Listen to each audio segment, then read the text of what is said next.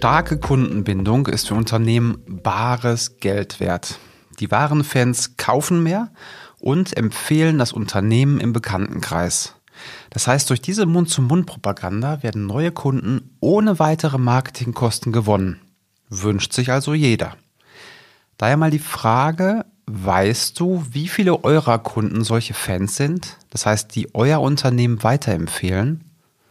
Oder gibt es sogar mehr Kritiker, die euer Unternehmen nicht weiterempfehlen würden? Speziell da ist es ja mal interessant zu wissen, was die genau auszusetzen haben, um auch ganz gezielt Dinge besser machen zu können. Hm. Hier wäre es also gut, mal eine Befragung zu machen und die Anzahl der Kritiker und die Anzahl der Fans zu messen. Oder besser noch, kontinuierlich an allen Touchpoints, also da, wo Kunden die Produkte auch kaufen können, Messungen durchführen. Das ist in etwa das, was der NPS macht. Und wenn man jetzt an lange Fragebögen und abgefahrene Metriken denkt, dann wird man positiv überrascht sein, dass der NPS mit nur einer einzigen Frage auskommt. Und gerade weil der so einfach ist und schnell zu erheben ist, gilt er bei vielen, vielen Unternehmen als wichtige Kenngröße für Unternehmenserfolg. Das führt dazu, dass man NPS-Zielzahlen häufig bei Managern und jetzt kommt's, auch bei Product Ownern und Projektleitern in die jährliche Zielvereinbarung schreibt. Dabei kann es bei der jährlichen Zielüberprüfung ein böses Erwachen geben. Deswegen hör dir diesen Podcast bis zum Schluss an, um für das Zielgespräch gerüstet zu sein, wenn dir das mal passiert, und um auch die Stellschrauben kennenzulernen, wie man die Bewertung, sagen wir es mal so, verändern kann. Positiv. Also, Los geht's. Was ist der NPS im Detail? Der NPS, ähm, ausgeschrieben Net Promoter Score, dient zur Messung der Loyalität eines Unternehmens. Oder besser gesagt zu einem Unternehmen. Eingesetzt wird er zum Beispiel von allen großen Unternehmen wie Apple, eBay, Facebook, Amazon, Aldi, Telekom und allen möglichen Automobilherstellern und großen Banken. Erfunden von Fred Reichelt, der 2003 einen Artikel im Harvard Business Review verfasst hat. The One Number You Need to Grow. Ja, das ist ein schön plakativer Titel. Das erzeugt Aufmerksamkeit. Da kann man nicht meckern. Ziel des Ganzen ist die Messung der Kundenloyalität zum Unternehmen. Die Idee dahinter, Reichelt soll empirisch herausgefunden haben, dass diese eine Frage branchenübergreifend gültig ist und mit dem zukünftigen Wachstum eines Unternehmens korreliert. Auf gut Deutsch, umso besser der NPS-Wert ist, desto stärker wird das Unternehmen und die Umsätze auch wachsen. So reichelt. Jetzt die große Frage, wie wird der NPS denn gemessen? Teilnehmern wird eine simple Frage gestellt, und zwar, wie wahrscheinlich ist es, dass Sie Unternehmen XYZ einem Freund oder Kollegen empfehlen würden. Nehmen wir mal Amazon als Beispiel. Wie wahrscheinlich ist es, dass Sie Amazon einem Freund oder Kollegen empfehlen würden?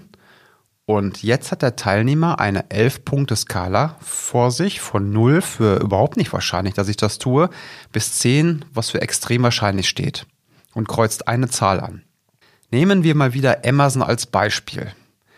Wenn zum Beispiel mir gute Arbeitsbedingungen am wichtigsten sind und ich denke, dass Amazon dort nicht so gut abschneidet, dann kreuze ich eine 0 oder eine 2 oder eine 3 an.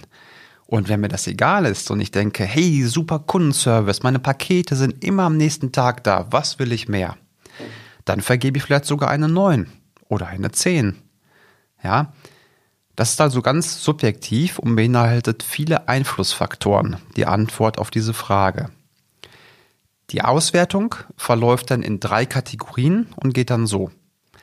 Diejenigen, die jetzt 9 bis 10 angekreuzt haben, das sind die Fans.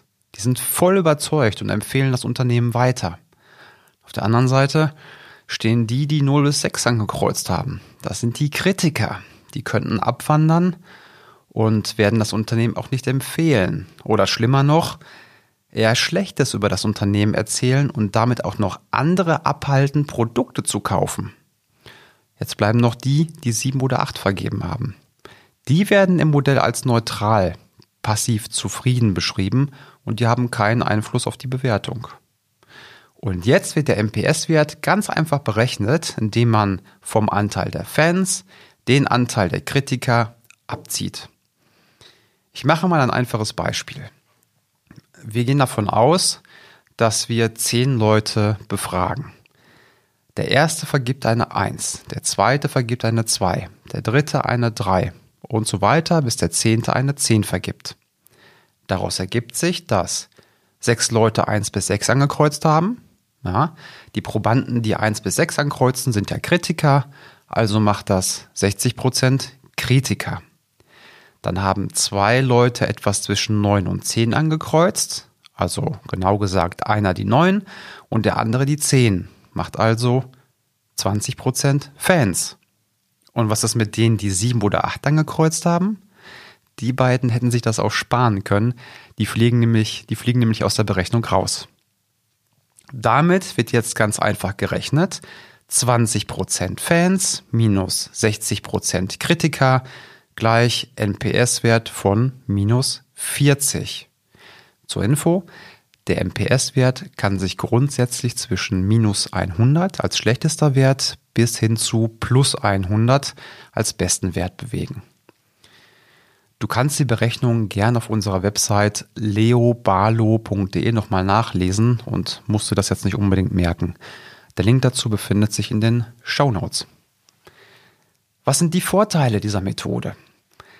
Da es nur eine einzige Frage ist, ist die Rücklaufquote von Probanden extrem hoch. Weiterhin kann die Messung automatisiert ausgewertet werden. Es gibt ja keine Abhängigkeiten zu anderen Fragen und damit gibt es ja auch keine Komplexität. Das heißt, man bekommt sofort die Auswertung. Und sie ermittelt Fans und Kritiker, die man später gezielt bearbeiten kann, sofern man diese später auch noch identifizieren kann. Was ist der Nachteil?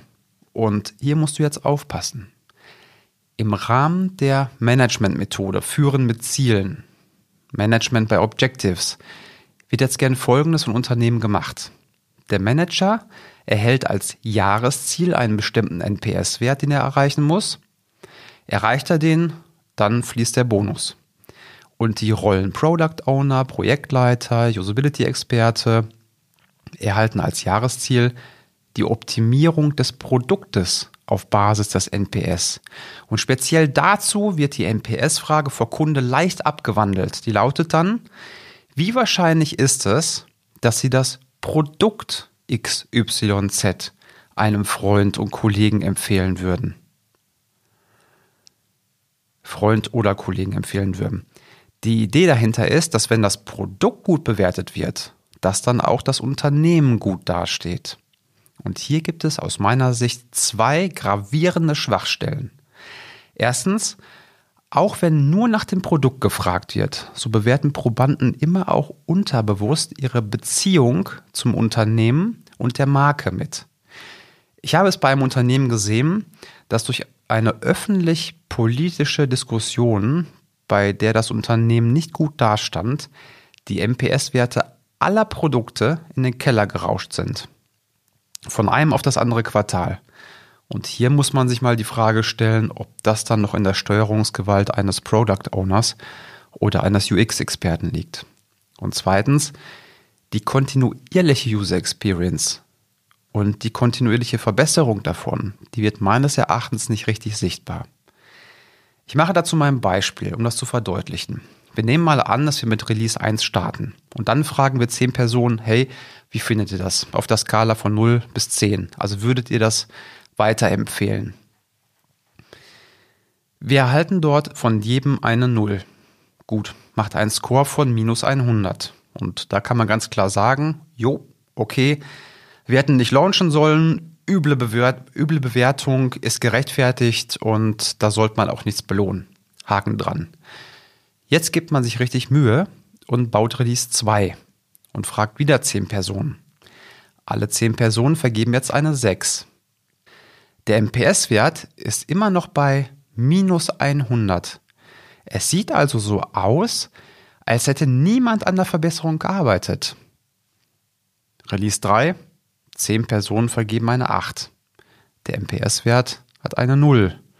Wir erinnern uns ja, Die, die acht ankreuzen und sieben ankreuzen, die hätten sich das auch sparen können. Die werden im Prinzip neutralisiert, weil der NPS Extreme ähm, zeigen möchte. Also niemand im Unternehmen wird so richtig beeindruckt sein bei der Null. Auch nicht so gut. Release Nummer vier: Zehn Personen vergeben diesmal anstelle von der acht die neun. Und was ist jetzt passiert? Der NPS-Wert liegt bei 100. Yes, 100 Prozent. 100. Der allerbeste Wert, den es je gibt. 100 Prozent Verbesserung, weil der NPS von 8 auf 9 gestiegen ist. Hm. Der statistische Mittelwert hätte die Tendenz der Verbesserung so abgebildet. Von Release 1 bis 4. 0, 60 Prozent, 80 Prozent, 90 Prozent und hätte aus meiner Sicht die kontinuierliche Entwicklung besser wiedergegeben. Okay. Jetzt die Frage. Wie kann ich das Ganze manipulieren? Was sind die Stellschrauben, um den NPS zu frisieren? Aber vorab einen kleinen Disclaimer. Ich will jetzt hier niemanden anleiten, etwas zu manipulieren, um den Bonus zu erhalten. Ich denke aber, dass es wichtig ist, dass man mal erfährt, dass der NPS wie jede andere Statistik auch manipulierbar sind. Also, drei Möglichkeiten zum Tuning sind. Erstens, Gutscheinverlosung. Man kann für die Teilnehmer an der Umfrage einen Gutschein verlosen. Viele Kunden denken dann, hm, man gewinnt ja bestimmt nicht, wenn man jetzt eine Null ankreuzt und das Produkt oder das Unternehmen so richtig schlecht findet. Von daher kreuze ich wohl eher mal eine 9 oder 10 an. Das Ganze funktioniert, das habe ich selbst schon gemacht, aber nicht um die Statistik zu schön, sondern wir haben diese Verkettung vorher einfach nicht berücksichtigt. Dann zweitens, ein kleines Geschenk erhält die Freundschaft. Das heißt, dass kurz vor der Umfrage ein kleines Geschenk versendet wird.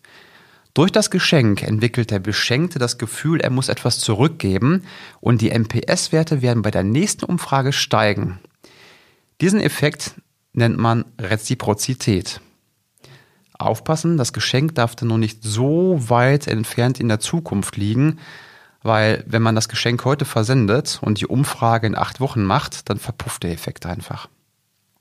Drittens, man kann den Befragungszeitpunkt günstig anpassen. Was denkst du? Wann wird ein Kunde den NPS besser bewerten? Direkt nachdem er eine Aufgabe, also zum Beispiel einen Kauf im Apple Store, erfolgreich gemeistert hat oder wenn der Kunde sich gerade richtig konzentriert und eine Aufgabe abschließen möchte und bam, poppt auf einmal ein Umfragefenster auf und er wird im Fluss gestört. Also, den Befragungszeitpunkt günstig anpassen. Was ist meine Meinung zum NPS? Hm, als eine Kennzahl zum Unternehmensspiegelbild finde ich den NPS sehr interessant. Auch wenn man danach noch qualitative Fragen stellen muss, um auch wirklich Verbesserungsmaßnahmen ableiten zu können, aber ich finde es durchaus ein interessantes Werkzeug. Als Kennzahl zur Produktbewertung finde ich ihn ungeeignet. Warum? Die emotionale Beziehung zum Unternehmen und zur Marke fließen vom Probanden unterbewusst in die Bewertung ein und damit wird die reine Produktbewertung verwässert.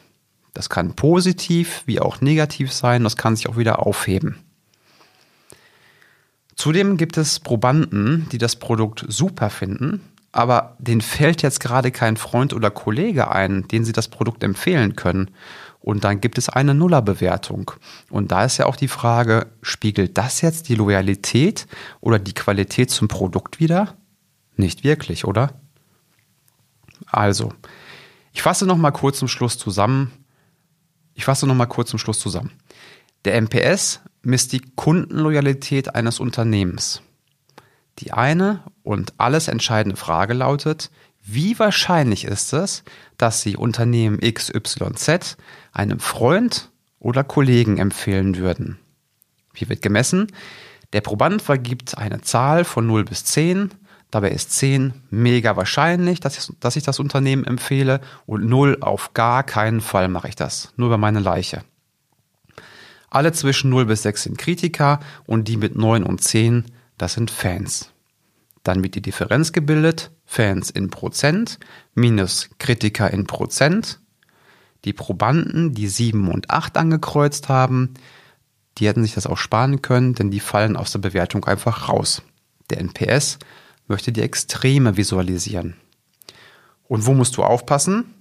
Wenn dein Chef dir vorschlägt, deinen Bonus oder Jahresziele an den MPS für ein Produkt zu koppeln. Warum? Es gibt viele produktunabhängige Effekte, die du nicht beeinflussen kannst. Auf der anderen Seite aber auch positive Stellschrauben, um diese verändern zu können. Gut, wenn du manche Inhalte nochmal nachlesen möchtest, dann kannst du das gerne in unserem Blog tun. Dazu einfach auf leobalo.de gehen, auf Podcast klicken und dann gibt es ein Fenster, da steht Frag Tino da eintippen NPS, dann findest du dort den ganzen Beitrag. Der Link zu der Leo Barlow Website steht natürlich auch in den Show Notes. Dann hoffe ich, du konntest bei der heutigen Folge etwas Neues über den NPS erfahren und freue mich schon auf die nächste Folge mit dir. Bis dahin, bleib gesund und auf Wiedersehen.